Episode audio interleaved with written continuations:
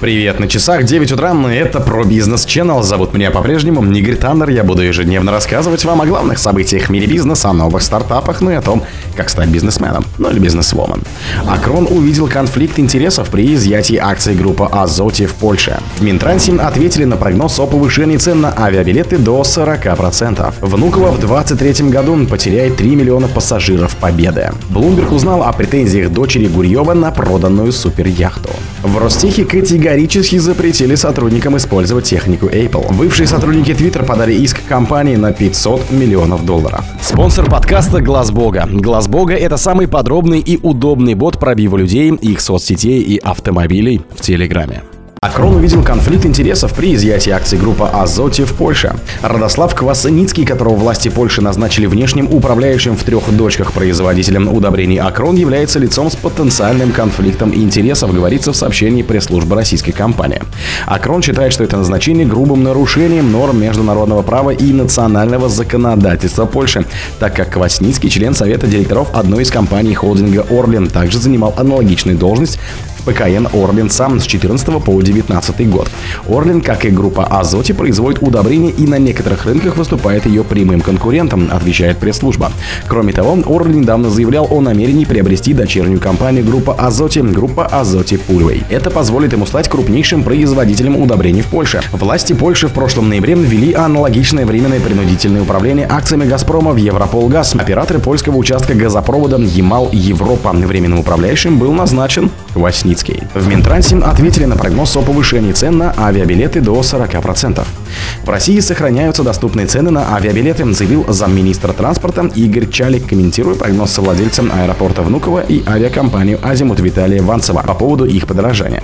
На основе данных ФАС России, обработанных Минтрансом, рост средневзвешенной фактической стоимости билета во внутренней маршрутной сети в январе-мае 2023 года по сравнению с аналогичным периодом 2022 года составил в среднем 6,2% или 420 рублей, передала словам Чалика пресс-служба ведомства. Замминистра объяснил, что в летний период цены традиционно повышаются, поскольку авиакомпаниям нужно компенсировать недополученную прибыль низкого сезона. Однако аномально высоких скачков цен на перевозки по внутренним маршрутам в летний сезон не наблюдается. Чалик добавил, что из-за конкуренции за пассажиров перевозчики не завышают трафик. Кроме того, государство реализует меры поддержки отрасли, в том числе выделяют субсидии. Внуково в 2023 году потеряет 3 миллиона пассажиров пассажиров Победы. Внуково потеряет около 3 миллионов пассажиров Победы в 2023 году, потому что лоукостер входит в группу Аэрофлот в ноябре прошлого года перевел половину своих рейсов в московский аэропорт Шереметьево. Об этом в интервью заявился владелец Внуково Виталий Ванцев.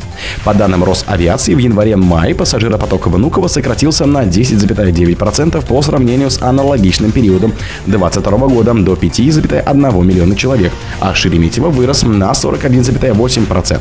По итогам всего 2023 года Внуково планирует обслужить 14,5 миллионов пассажиров, сообщил Ванцев, то есть предварительно на 12% меньше, когда пассажиропоток составил 16,4 миллиона. Представитель Шереметьево отказался от комментариев. Блумберг узнал о претензиях дочери Гурьева на проданную суперяхту. Дочь российского миллиардера Александра Гурьева Юлия решила оспорить в суде продажу суперяхты Альфа Нера властями Антигуан и Барбуды, сообщает Блумберг со ссылкой на поданные в апелляционный суд государства документы. Яхта, владельцем Акциям, который Минфин США считает экс-главой ФОС Агро Андрея Гурьева, была продана на аукционе в середине июня. Ее купил экс-глава Google Эрик Шмидт. Сам Гурьев отрицал, что судно принадлежит ему. Теперь адвокаты Юлии впадали в суд документы, из которых следует, что именно она, а не ее отец, который попал под санкции США, владеем 267-футовой яхтой Альфа Нера.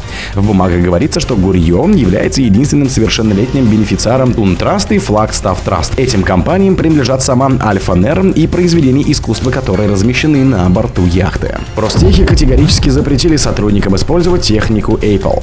В Ростехе полностью запретили сотрудникам использовать технику Apple в служебных целях, сообщил РБК в пресс-службе госкорпорации. Вводится полный запрет во всех организациях корпорации на использование в работе техники американского производства, говорится в сообщении. До этого пользоваться смартфонами Apple запретили сотрудникам Швабы, холдинговой компании Ростеха, отвечающей за разработку и производство оптико-электронных систем. Запрет коснется примерно 600 тысяч человек. В начале июня ФСБ сообщила, что американские службы используют iPhone для слежки за российскими дипломатами. По информации спецслужбы, вредоносным программным обеспечением оказались заражены несколько тысяч айфонов, в том числе устройства в дипломатических представительствах в России. Бывшие сотрудники Твиттера подали иск на компанию в полмиллиарда долларов.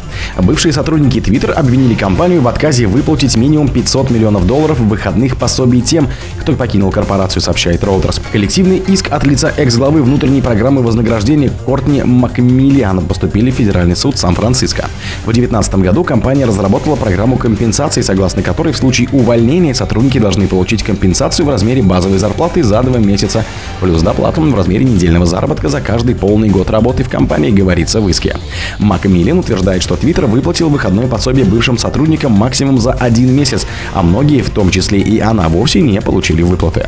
Истин считает, что таким образом компания нарушила федеральный закон США о компенсациях. В Твиттер больше нет отдела по связям со СМИ. Компания отправила на просьбу о комментарии по поводу иска автоответа в виде эмодзи какахи. О других событиях, но в это же время не пропустите. У микрофона был Игорь. Пока.